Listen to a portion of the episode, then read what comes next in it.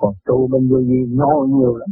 Người nào mà được đi chính và cho tương lai đi, thì giúp người ta tu là người đó phải trị liên tục, trị phá hoài, phá tâm tâm, phá bên ngoài, nhồi hoài nó mới trở lại dũng mạnh. Lúc đó nó vững chắc trên đường đạo. Cái kia mà đến chết nó phá một cái lộn xộn ở đầu óc, không có nhồi cũng được. Thì người vô vi phải bị nhồi nhiều. Người ta nhồi một, mình nhồi 10. Không sao. Người nhiều thế nào tương lai trẻ trung, nó thanh thoát, không sao.